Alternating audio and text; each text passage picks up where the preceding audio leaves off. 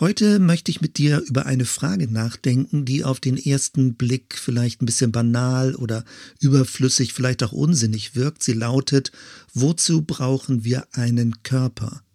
Und eng zusammen mit dieser Frage geht es dann auch um die Sichtbarkeit von Gemeinde. Fromm gefragt, wozu braucht Christus einen Leib? Beginnen wir mit dieser ersten Frage. Wozu brauchen wir einen Körper?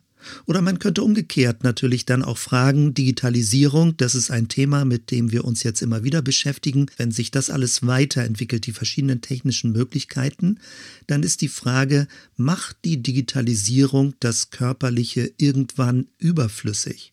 Also Beispiele. Du kennst das ja sicherlich. Virtuelle Welten, 3D-Brillen, Fantasiereisen, die du mit technischen Möglichkeiten unternehmen kannst.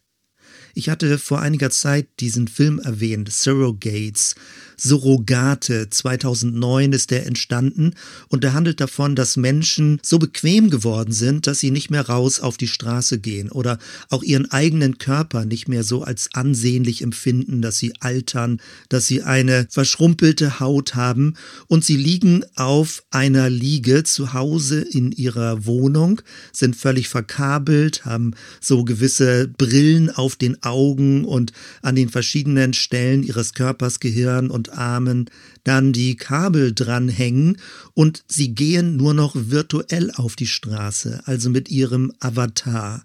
Und den können sie anziehen, wie sie wollen. Der sieht immer frisch aus, immer hübsch aus, immer ansehnlich, immer attraktiv. Sie selbst aber bleiben mit ihrem üblichen, ihrem normalen Körper zu Hause, in ihrer Wohnung, manchmal im Schlafanzug und sind dann eben nur noch virtuell draußen auf der Straße. Ist das die Zukunft? Oder bringt uns das Digitale gerade wieder dazu, dass wir unseren Körper ganz neu entdecken? Wozu brauchen wir einen Körper? Und natürlich kannst du jetzt ganz simpel sagen, ja klar, um irgendwie sich die Hände zu schütteln oder sich zu umarmen, aber die Frage ist sehr grundlegend. Ich nenne vier Bereiche, wozu es unseren Körper braucht. Das erste, damit können wir und andere unsere Identität erkennen. Der Körper ermöglicht Identität, eine Unverwechselbarkeit. Es geht um Fingerabdrücke, um Fußspuren, um DNA-Analysen und anhand deines Körpers kann man dich finden. Dein Körper ist gewissermaßen die Adresse in dieser sichtbaren Welt. Das zweite, Teilhabe und Wahrnehmung dieser Welt. Du kannst mit deinem Körper die Außenwelt wahrnehmen. Mit deinen Augen, mit deinen Ohren, mit Geschmack, mit Geruch. Du kannst die Außenwelt berühren, auf der Haut den Wind spüren, den Boden unter deinen Füßen spüren. Der Körper ermöglicht dir, die Welt wahrzunehmen. Das dritte, Kommunikation und Austausch. Mit dem Körper kannst du Kontakt aufnehmen zu anderen Körpern. Du kannst Signale aussenden. Du kannst dich verständlich machen. Das ist das ganze große Thema der Sprache. Nicht nur mit dem Mund, mit Lauten, sondern auch Zeichensprachen. Du kannst mit Hilfe deiner Hände Signale geben. Und das vierte, der Körper ermöglicht dir Gestaltung, also Änderung in der Außenwelt. Mit deinem Körper kannst du eingreifen, du kannst etwas verändern, du kannst tätig werden. Diese vier Bereiche machen deutlich, der Körper ist sehr wichtig und sehr wertvoll.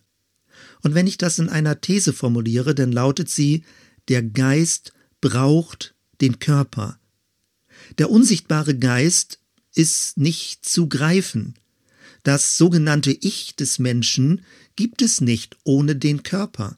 Der Körper ist die Gestaltung deines Ichs.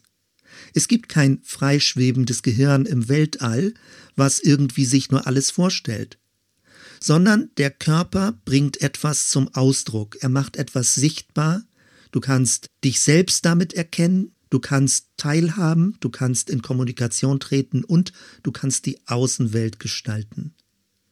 Das ist nicht immer so gewesen, dass man den Körper positiv sehen kann. Und die Digitalisierung bringt uns ja neu in diese Fragestellung hinein. Wozu braucht es deinen Körper? Wozu brauchst du selbst überhaupt einen Körper? Wenn wir kurz die Kirchengeschichte durchgehen, dann fallen folgende Tendenzen auf. Noch ganz früher, bevor die christliche Kirche entstanden ist, aber dann später auch dadurch geprägt wurde, griechische Philosophie. Der Platonismus hat den Körper als Gefängnis verstanden und der Geist wird gewissermaßen mit dem Tod befreit aus dem Körper. Häufig entstand auch daraus eine Linie, dass alles, was mit Sexualität zu tun hat, als zu körperlich wahrgenommen wurde, dass der Körper gewissermaßen Verführung bedeutet, das Fleisch des Menschen. Nun, das ist biblisch nicht so gemeint, aber so wurde es häufig gedeutet. Das Fleisch, der Begriff Fleisch im biblischen Sinne meint auf der einen Seite die Verfallenheit des menschlichen Körpers, also die Vergänglichkeit. Das ist aber dann eher ein neutraler Begriff. Und wenn der Begriff Fleisch von Paulus eher theologisch verstanden wird, dann meint es eine destruktive Innenstruktur des Menschen, dass es also einen Drall gibt, tendenziell selbstzentriert zu sein, andere abzuwerten, sich selbst in gutem Licht darzustellen, möglicherweise auch sich Dinge zurechtzulügen, also die Wirklichkeit so zu drehen, wie man sie haben will. Ganz viele Mechanismen, die das eigene Ich aufpumpen und die anderen abwerten. Das ist eine fleischliche Struktur, eine Art von selbstzentrierter, egoistischer Struktur, die Gott nicht ernst nimmt und sich an die absolut erste Stelle stellt. Wenn diese Begrifflichkeiten mit dem Begriff Körper in Verbindung gebracht werden, dann steht der Körper immer in schlechtem Licht da.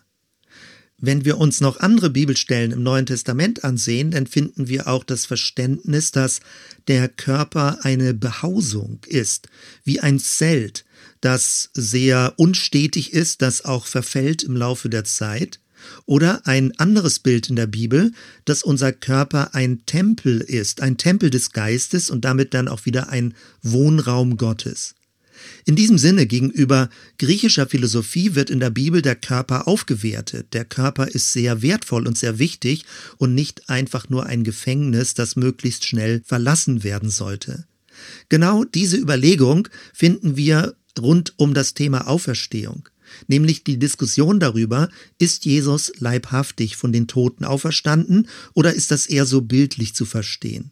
Vom Judentum her ist das überhaupt gar nicht anders denkbar, als dass es eine leibhaftige Auferstehung war. Vom Judentum geht das nur körperlich. Paulus redet sogar davon, dass wir nach dem Tod und in der Auferstehung einen Auferstehungsleib bekommen. Also auch die Auferstehung, das neue Leben ist körperlich, aber anders körperlich, als der Körper in dieser vom Tod gekennzeichneten Welt ist, in der wir jetzt leben. Die griechische Prägung ist, dass die Seele getrennt vom Körper dann ewig lebt und der Körper vergeht. Der Körper dann also nur so etwas wie eine Hülle ist, die abgelegt wird.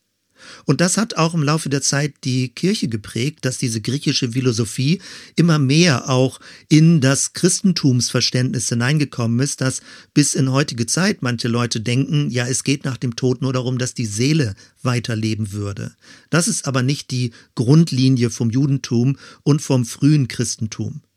Wenn wir in die moderne Zeit gehen bei der historisch-kritischen Theologie, dann bleibt von der leibhaftigen Auferstehung Jesu eigentlich nichts mehr so richtig übrig. Denn da geht es nur noch darum, dass die Auferstehung nur so etwas wie eine Idee ist, dass die Idee von Jesus weiterlebt in seinen Jüngern, dass das nicht historisch so stattgefunden hat, dass das eher bildlich zu verstehen sei und dass die Sprache von der Auferstehung Jesu im Neuen Testament meint, die Sache Jesu geht weiter. Die Idee von seinem Friedensreich geht weiter, aber es hat nicht in diesem konkreten Sinne stattgefunden, dass er den Tod überwunden hat und dass er leibhaftig von den Toten auferstanden wäre. Wenn ich das so kurz skizziere, dann sehen wir, dass der Körper oder spezieller die Bedeutung des Körpers im Laufe der Kirchengeschichte ganz unterschiedliche Gewichtungen und Richtungen bekommen hat. Wichtig ist, dass wir von der Bibel her den Körper sehr wertvoll verstehen, dass wir ihn ernst nehmen. Gott möchte, dass wir einen Körper haben. Wenn ich jetzt ein bisschen verlängere in Richtung Gemeinde, Gemeinde ist der Leib Christi, wie Paulus das ja auch sagt, dann finden wir, wie die Gemeinde im Neuen Testament beginnt, Gestalt zu gewinnen. Wir haben jetzt die letzten beiden Sonntage Texte aus der Apostelgeschichte gelesen. Erst Apostelgeschichte 1, dann Apostelgeschichte 2. An diesem Sonntag werden wir jetzt Apostelgeschichte 4 lesen. Und wenn man sich das so ein bisschen vor Augen führt, wie die frühe Gemeinde entstanden ist, dann geht es um ein Sichtbarwerden dieses Geschehens, was in Jesus stattgefunden hat. Als Jesus also gestorben war, da war er weg, da war es plötzlich eine Leerstelle, die Jünger waren ziemlich durcheinander, ein Loch, was übrig geblieben ist, und sie wussten am Anfang überhaupt nichts damit anzufangen. Dann die Auferstehung. Jesus kam in anderer Gestalt, aber körperlich trat er unter die Jünger. In anderer Gestalt war er wieder da und hat diese Botschaft erneuert, aufgefrischt und vertieft, dass Gott beginnt, sein Friedensreich aufzubauen. Die Jünger waren erst ungläubig. Thomas, der eine von den Jüngern, sagte, ich möchte dich anfassen können, ich kann es sonst nicht glauben. Auch hier wieder die Betonung der Körperlichkeit, selbst nach der Auferstehung. Dann das Geistwirken in Apostelgeschichte 2, wie der Heilige Geist kommt und es geht um Erfahrung, um körperliche Erfahrung, um Kraftwirkung, dass etwas sichtbar wird, was im Glauben vorher wahrgenommen wurde. Und die Außenwelt hat das zunächst wahrgenommen als Betrunkensein. Das ist ja ganz spannend, dass das in der Bibel so überliefert wird, dass die Wirkung des Geistes wie ein Betrunkensein wahrgenommen wurde. Dann predigt Petrus, Apostelgeschichte 2, das haben wir letzten Sonntag gelesen, und deutet diese Phänomene aufgrund der Geschichte der Prophetenaussagen und sagt, Gott beginnt jetzt seinen Geist für alle Menschen verfügbar zu machen. Und dann beginnt sich die Gemeinde weiter zu formieren. Menschen werden getauft, Menschen kommen zusammen zu Tischgemeinschaften, Menschen teilen das, was sie haben und helfen sich gemeinsam auf dem Weg, Jesus zu folgen dann geschehen Heilungen. Auch das, was sehr körperlich ist, dass der irdische Leib geheilt wird, wie denn in Apostelgeschichte 3 beschrieben wird. Und damit beginnt die Gemeinde immer mehr Öffentlichkeit zu bekommen. Sie wächst, die Außenwelt nimmt es wahr, sie wird ein bisschen irritiert, aber sie freut sich auch über die Wohltaten, die die Apostel und die anderen Jesus-Schüler und Schülerinnen getan haben. Und dann gibt es Widerstand, und das lesen wir jetzt in Apostelgeschichte 4. Dass die Obrigkeit plötzlich unruhig wird, die Politik anfängt einzugreifen und die Apostel ein Verbot bekommen dass man ihnen sagt, ihr dürft so nicht mehr predigen, ihr bringt zu viel Unruhe ins Volk. Sie werden mit Sanktionen belegt. Und ganz spannend dann, wie die Gemeinde nicht verschüchtert reagiert und sich zurückzieht, sondern umso mutiger betet, dass Gott ihnen Kraft und Ausdauer und Entschlossenheit gibt, dass sie in der Öffentlichkeit auftreten können. Wir können also in diesen Anfangsgeschichten, die dort beschrieben werden, erkennen, wie aus einem kleinen, eher unsichtbaren Geschehen, was nur die ersten Jünger mitbekommen haben, es sich ausweitete und immer mehr in die sichtbare, in die öffentliche Welt hineindrängte und damit eben auch bekannt gemacht wurde. Ich nenne es kurz, der Glaube gewinnt Gestalt. Und interessant ist, dass wir in unseren deutschen Bibeln eben die Apostelgeschichte lesen. Wir nennen es die Geschichte der Apostel, aber vom Ursprung sind es eher die Taten der Apostel. Es ist die Dokumentation der apostolischen Taten, wie die Gemeinde in die Öffentlichkeit hineinkam und sichtbar wurde für alle Menschen, die in der damaligen Zeit gelebt haben. Und das ist meine Linie und meine Betonung. Es geht darum, dass Taten getan werden, dass Handlungen gehandelt werden, dass etwas geschieht, dass sich etwas ereignet, dass Glaube nicht abstrakt bleibt in uns drin als ein inneres Gefühl, sondern dass es aus dem Unsichtbaren in das Sichtbare hineinkommt. Interessant auch dabei, dass wir das ähnlich in den Evangelien lesen. Die Evangelien stehen ja am Anfang des Neuen Testamentes und man denkt, sie wären zuerst aufgeschrieben worden, aber die Evangelien sind eher zum Schluss aufgeschrieben worden. Und im Nachklang, als also die Evangelien formuliert und niedergeschrieben wurden, hat man offenbar überlegt, was muss besonders betont werden aus der Geschichte von Jesus. Und wir finden das in den Evangelien, besonders im Markus-Evangelium, wie die Leiblichkeit Jesu betont wird, seine Körperlichkeit, dass er eben ein Sohn Gottes war in menschlicher Gestalt, eine Konkretion Gottes. Man könnte jetzt heutzutage fragen, war Jesus nur eine von vielen Konkretionen Gottes? Ja, vielleicht, wenn du auch andere religiöse Vorstellungen so hast. Vom biblischen Zeugnis ist Jesus von Nazareth die Konkretion des unsichtbaren Gottes. Man könnte auch modern formulieren, ist Jesus der Avatar Gottes? Ja, im gewissen Sinne stimmt das. Es ist das Angesicht Gottes, aber man sollte es sich nicht so vorstellen, dass es nur eine Hülle Gottes wäre, sondern gerade von den Urschriften der christlichen Gemeinschaft und auch den frühen Kirchenkonzilien ist immer wieder betont worden, dass die Menschlichkeit von Jesus nicht einfach eine Hülle war, sondern dass Gott ganz Mensch wurde, ganz leiblich wurde und mit seiner Göttlichkeit ganz in das Menschliche hineinging. Jesus von Nazareth, Jesus Christus hat Gott sichtbar gemacht. Das Johannesevangelium beginnt mit diesen Aussagen, wir sahen seine Herrlichkeit. Und mit Herrlichkeit ist ein Lichtglanz gemeint, nicht im Sinne von Dunkelheit, dass es jetzt leuchtet und phosphorisiert, sondern dass das Wesen von Jesus lichtvoll ist, dass es eine Lichtgestalt ist, dass er Menschen hell macht und aufrichtet, dass er ihr Gesicht förmlich aufhält, dass sie Hoffnung bekommen. Wenn wir zurückgehen in die hebräischen Schriften, dann finden wir dort die Erzählung von der Shechinah. Das ist die Herrlichkeit Gottes, die sich unter uns bewegt. Das ist weiblich, nebenbei gesagt, also die weibliche Form Gottes, die sich unter uns bewegt, unsichtbar und Dinge zum Leuchten bringt, die uns ein Verständnis für Heiligkeit gibt. Das ist sehr, sehr spannend. Und in Jesus Christus ist diese Shechinah, diese Herrlichkeit Gottes körperlich geworden in dem Jesus von Nazareth.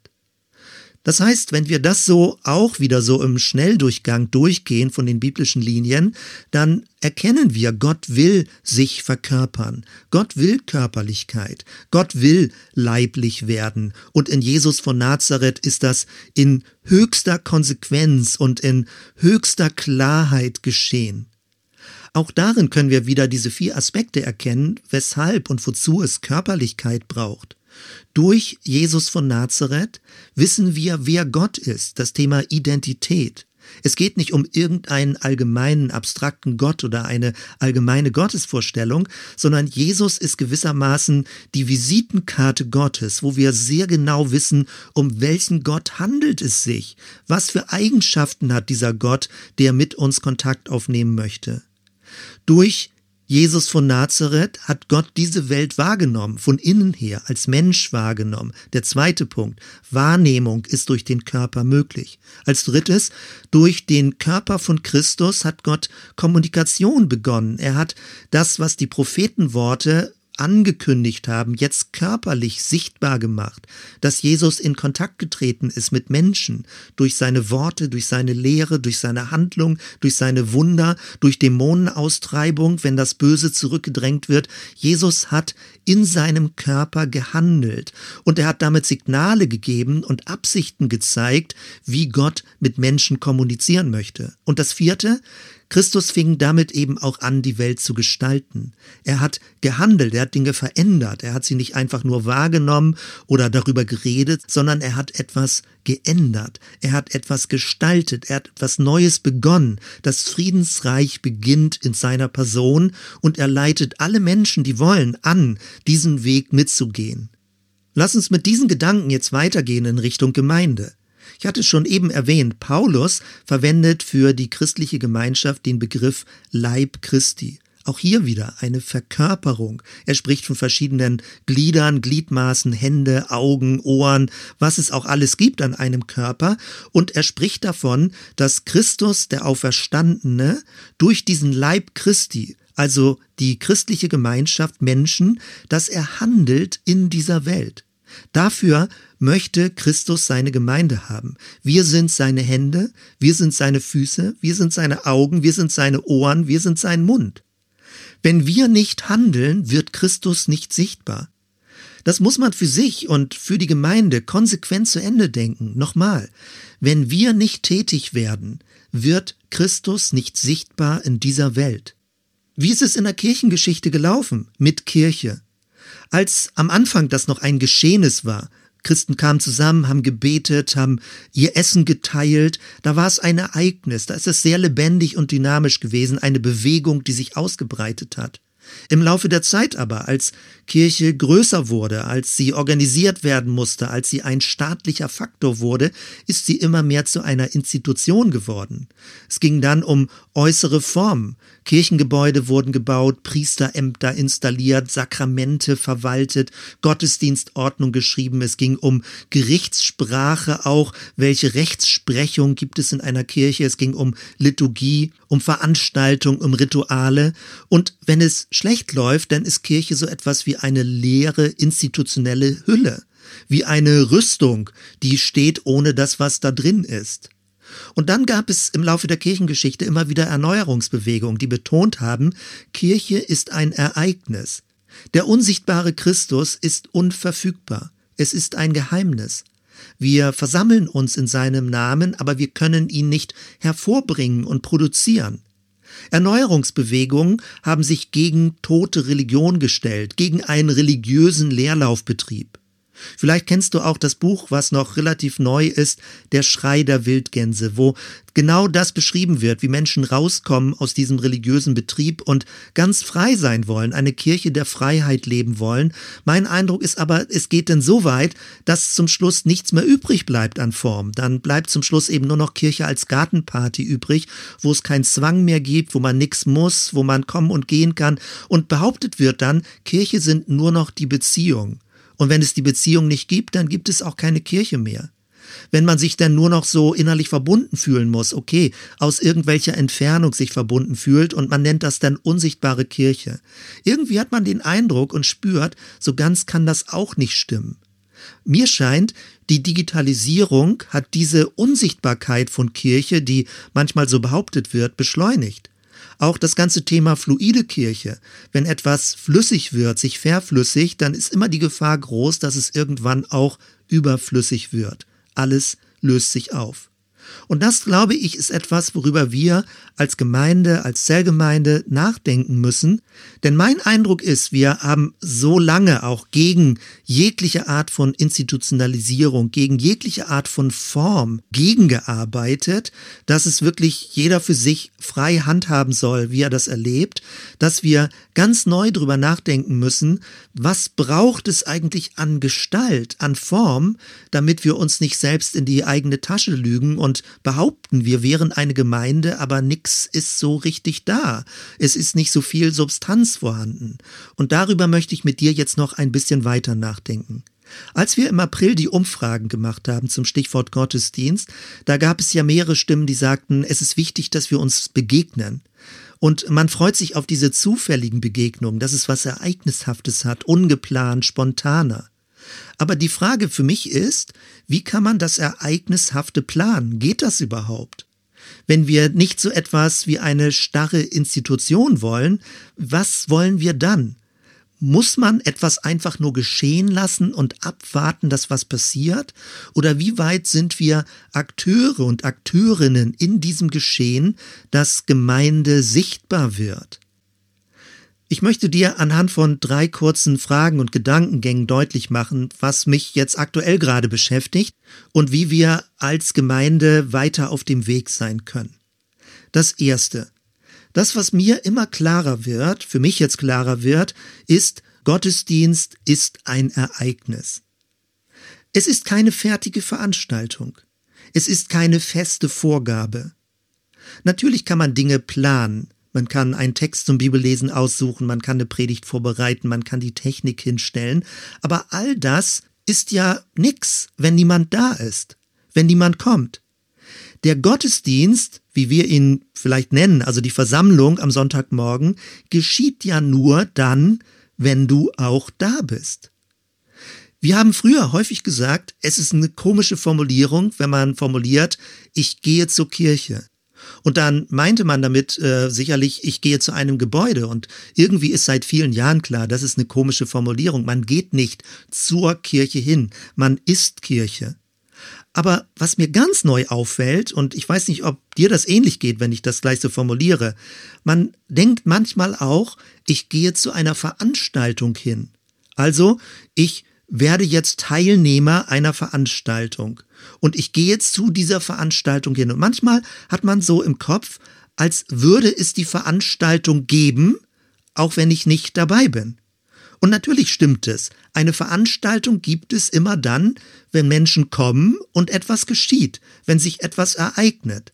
Aber das, was mir immer deutlicher und immer klarer wird, ist Folgendes.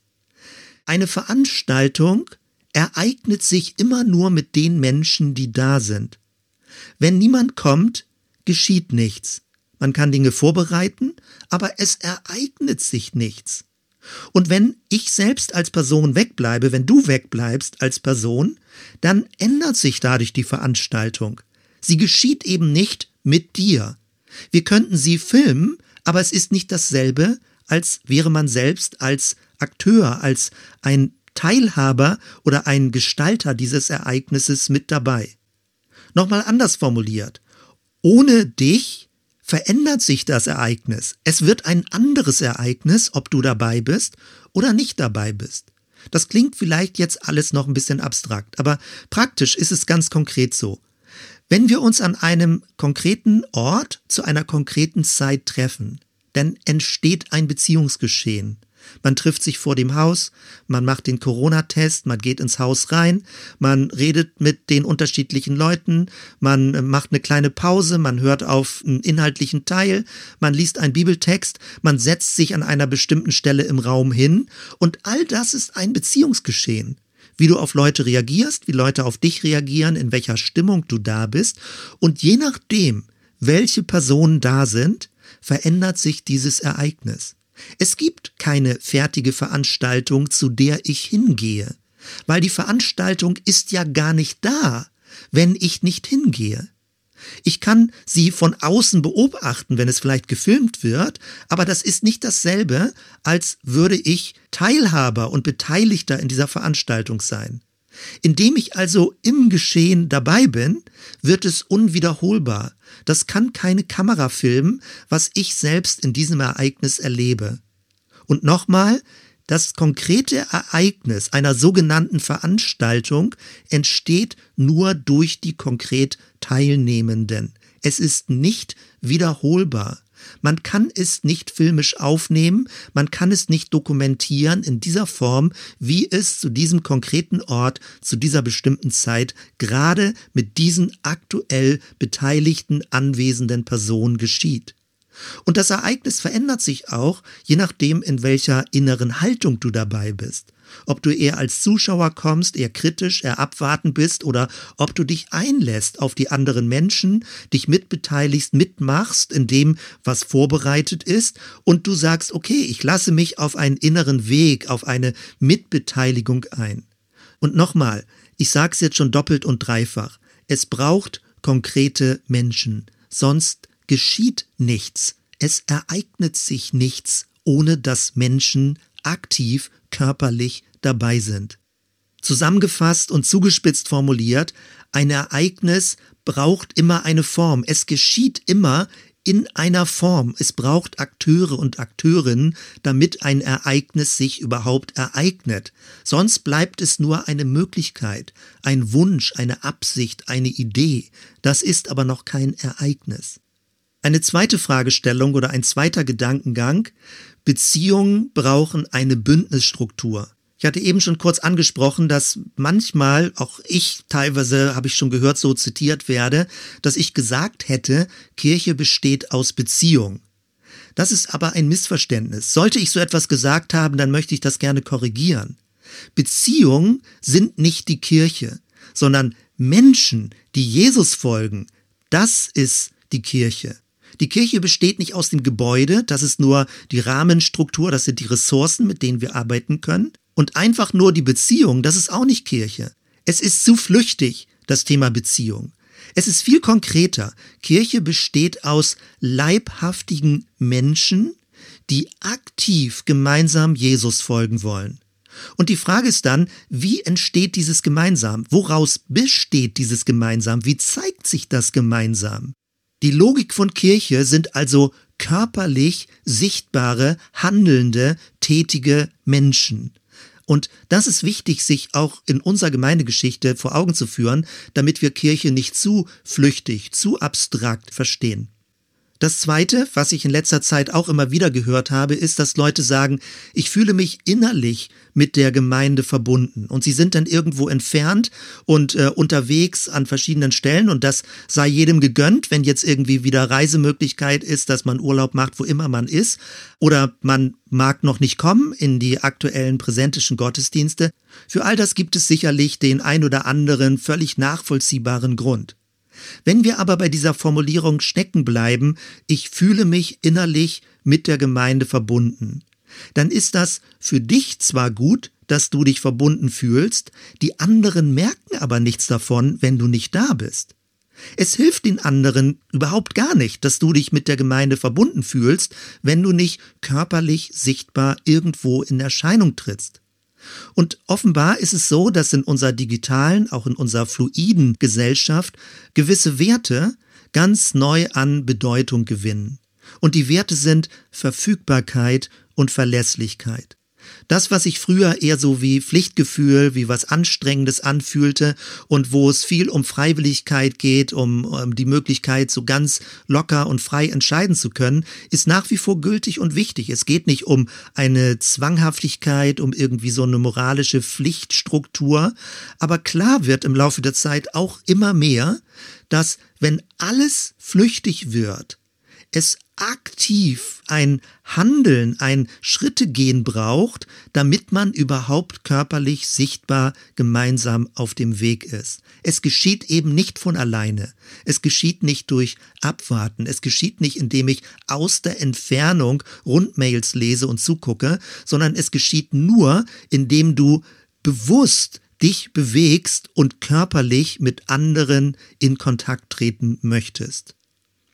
Beziehungen brauchen eine Bündnisstruktur, damit sie eine Zukunft haben, damit sie lebensfähig sind und nicht sofort auseinanderflattern. Beziehungen brauchen einen Rahmen oder besser einen definierten Raum, in dem sie sich treffen können, in dem sie geschehen können, in dem diese Beziehungen sich ereignen können. Nochmal anders formuliert, das Fluide braucht ein Gefäß. Und jetzt noch eine letzte Fragestellung, ein letzter Gedankengang. Glaube braucht Bekenntnis. Ein innerer Glaube, der unsichtbar im Herzen ist, braucht eine sichtbare Gestalt. Er drängt ins Sichtbare. Der innere Glaube, wenn er gesund und vital und lebendig ist, führt auf kurz oder lang zu äußeren Handlungen, zum veränderten Verhalten, zu Worten, die ich sonst vielleicht nicht sagen würde, zu einer geänderten Stimmung. Nun, ich meine nicht, dass man immer happy sein soll und alles immer bunt und blumig ist. Ich meine aber, dass der Glaube an Jesus, die Nachfolge von Jesus zu lernen und auf seinem Weg zu gehen, Veränderungsprozesse in mir drin auslöst, Verwandlungsprozesse, Transformationsprozesse, sonst wäre der Glaube sowas von theoretisch, sowas von abstrakt, dass man ihn genauso gut auch weglassen könnte. Mir wird das jetzt gerade deutlich, weil wir ja hier zu Hause bei uns viel mit Samenkörnern und neuen Pflanzen, Gemüsesorten experimentieren. Wenn du ein Samenkorn in die Erde steckst und eben mit Erde bedeckst, dann wartest du darauf, dass es keimt. Es braucht sieben Tage, 14 Tage, je nach Samenkorn. Und wenn es nicht anfängt zu keimen, wirst du unruhig. Dann befürchtest du, es verschimmelt im Boden. Vielleicht hast du zu viel gegossen, vielleicht keimt es auch gar nicht. Klar ist aber, wenn es nicht in einer gewissen Zeit herauskommt aus dem Boden, sichtbar wird, Blätter treibt, dann fängt es an, im Boden zu verschimmeln. Genauso ist es mit dem Thema Glaube. Wenn Glaube nicht sichtbar wird, in absehbarer Zeit sichtbar wird, durch das, wie du lebst, wie du handelst, wie du redest, wie du denkst, und wenn es auch nur in ganz winzigen Bruchteilen ist, dass sich in deinem Leben etwas verändert, Jesus gemäßer wird, dann ist der Glaube dabei, in dir drin zu verschimmeln, nutzlos zu werden und sich wieder aufzulösen. Es braucht also Worte und Taten des Glaubens. Sonst, wenn der Glaube nur unsichtbar bleibt, dann wird er völlig nutzlos. Er hat für dich letztendlich keine Rolle und es löst vielleicht sowas wie ein inneres Wohlfühlgefühl aus, so wie eine Beruhigungspille, dass du denkst, du bist irgendwie gläubig. Aber gläubig sein im biblischen Sinne ist immer etwas, was aus dem inneren Herzensglauben an Jesus sichtbar wird in der äußeren Welt. Paulus schreibt das zum Beispiel in Bezug auf unseren Mund. Römer 10, Vers 9. Denn wenn du mit deinem Mund bekennst, dass Jesus der Herr ist und glaubst in deinem Herzen, dass ihn Gott von den Toten auferweckt hat, so wirst du gerettet. Also Mund und Herz hier kombiniert. Und jetzt auf Vers 10, denn wer mit dem Herzen glaubt, wird gerecht und wer mit dem Mund bekennt, wird selig. Da dreht Paulus es um, vom Herzen zum Mund. Also Herz und Mund sind miteinander kombiniert. Du glaubst etwas innerlich, was sich dann in der Art und Weise, wie du redest, zum Ausdruck bringt. Im Brief des Jakobus ist es ganz ähnlich mit anderen Worten, da wird es noch in Richtung Handeln verlängert. Jakobus 1, Vers 22, seid aber Täter des Wortes und nicht Hörer allein, sonst betrügt ihr euch selbst. Und Jakobus verwendet dann ein Bild, in dem er beschreibt, wenn jemand in einen Spiegel hineinguckt, dann sieht er zwar so verschwommen sein Bild, wenn er dann aber weggeht, vergisst er, wie er ausgesehen hat. Und genauso ist Glaube, der nicht tätig wird. Er fängt an, sich wieder zu verflüchtigen. Glaube ohne Tun ist eine Art von verflüchtigter Glaube. Er reduziert sich zu einer inneren Einbildung und wird letztendlich zu einer Täuschung. Wenn du also meinst, an Gott zu glauben, wenn du meinst, Jesus zu folgen, ohne dass sich das irgendwo in deinem Leben sichtbar zeigt, dann ist das eine innere Täuschung. Und es wäre gut, wenn du ein bisschen unruhig darüber wirst, weil wenn du wirklich biblischen, gesunden, vitalen Glauben haben möchtest, dann braucht es die Sichtbarwerdung in Worten und Taten. Damit also schließe ich diesen großen Bogen, den wir gemeinsam gegangen sind, und komme nochmal zu dem Stichwort Körper zurück. Der Körper ist also nicht nur ein Gefängnis, in dem unsere Seele drin ist. Das ist eine Irrlehre. Der Körper ist nach biblischem Verständnis ein Werkzeug, ein Instrument, durch den der Geist Gottes handelt in dieser Welt. Der Geist des auferstandenen Christus handelt durch deinen Körper, durch deine Hände, durch deinen Mund in dieser Welt. Wenn ich das ganz modern formuliere, dann würde ich sagen, der Körper ist ein Transformator. Er wandelt das Unsichtbare in das Sichtbare. Er wandelt die Möglichkeit zur Wirklichkeit. Unser Bewusstsein kann ganz viele Ideen und Absichten haben, aber nur durch unseren Körper bekommen Ideen Gestalt. Das meint auch die Bibel, wenn Paulus davon schreibt, dass wir die Hingabe unseres Leibes leben, ein Werkzeug für die Gerechtigkeit Gottes. Unser Körper ist es also, der Konkretionen erzeugt. Unser Körper bringt Dinge in die Wirklichkeit. In deinem Umfeld, in deinem Beruf, in deinen Kontakten, in deiner Familie, wo immer du mit Menschen in Kontakt bist, wo immer du mit dieser Außenwelt in Kontakt bist, dein Körper macht Ideen wirklich. Das Leben wird konkret gelebt. An dieser Stelle verweise ich gerne darauf, wie ich in der Rundmail schon geschrieben habe, dass wir mit the City neu starten, der Stadt dienen, Gutes tun für die Stadt. Ich denke, das ist wichtig, dass wir nicht nur selbstbezogen für uns unser eigenes Leben ordnen, sondern dass wir auch zumindest einen gewissen Teil unseres Lebens, einen gewissen Teil unserer Zeit über uns hinausdenken und für das Gemeinwohl uns engagieren. The City startet mit zehn Themen-Communities, wo sich Menschen zusammenfinden über die Website und es ist schon Bewegung auf der Website, dass Leute sich finden und das ist total spannend, mit verschiedenen Menschen in Kontakt zu kommen, die Gutes tun möchten. Kleine Gutes tun Aktion. servethecity-bremen.de, das ist die Website. Mit Kindern, handwerklich, ökologisch, kreativ, kulinarisch. Vieles ist möglich, wie man in Tagesaktionen Gutes tun kann. Surf the City ist eine Rahmenstruktur. Du musst da nicht mitmachen. Aber wenn du nirgendwo anders etwas machst, ist das ein Angebot, eine Einladung, dass du dich auf diesem Wege für die Stadt, für Menschen in der Stadt engagierst. Meine Ermutigung, meine Aufforderung, meine Einladung lautet, werde konkret. Beteilige dich über dein privates Leben hinaus und mach den Glauben sichtbar in unserer Stadt, in deinem Dorf, in deinem Umfeld. Mach den Glauben sichtbar. Verkörpere den Glauben, den du in Jesus findest, der in dir drin ist, wie du an Jesus ausgerichtet lebst, mit der Jesus-Perspektive und bringe es in die sichtbare Welt. Und dafür brauchst du deinen Körper. Dein Körper ist wichtig. Gott handelt in dieser Welt durch deinen Körper. Das ist eine große Berufung. Und achte deinen Körper so, gebrauche ihn so, setze ihn so ein, dass dein Körper wirklich dein persönliches Instrument ist, um Ideen, um gute Ideen in die sichtbare Welt hineinzubringen. Ich schließe mit zwei Fragen. Die eine lautet, wie hat dein Glaube an Jesus in der letzten Woche Gestalt gewonnen und ist sichtbar geworden?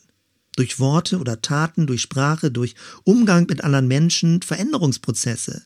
Wie hat dein Glaube an Jesus Gestalt gewonnen? Und die zweite Frage, eher im Sinne einer Gegenprobe, was hättest du nicht getan oder was hättest du nicht gesagt, wenn du keine Jesus-Schülerin, kein Jesus-Schüler gewesen wärst? Was wäre also unterlassen worden, wenn du nicht an Jesus glauben würdest? Das sind aus meiner Sicht zwei wichtige Fragen, um sich selbst von Zeit zu Zeit mal zu reflektieren, wie wird der Glaube, der in mir drin lebt, nach außen sichtbar? Mit diesen zwei Fragen möchte ich auch morgen im Gottesdienst die Austauschzeit eröffnen, dass verschiedene Berichte, Erfahrungen, Eindrücke gesagt werden können. Wie wird in deinem Leben der Glaube an Jesus sichtbar? Wodurch können das andere Menschen erkennen, dass du Jesus folgst? Wenn du also diese Predigt, diesen Vortrag noch vor morgen hörst, dann kennst du schon die Leitfragen und vielleicht fällt dir was ein, was du morgen im Gottesdienst im Rahmen unserer Gesamtversammlung sagen möchtest. Wäre toll. Und es würde uns gegenseitig inspirieren und anspornen, noch klarer und konkreter Jesus zu folgen.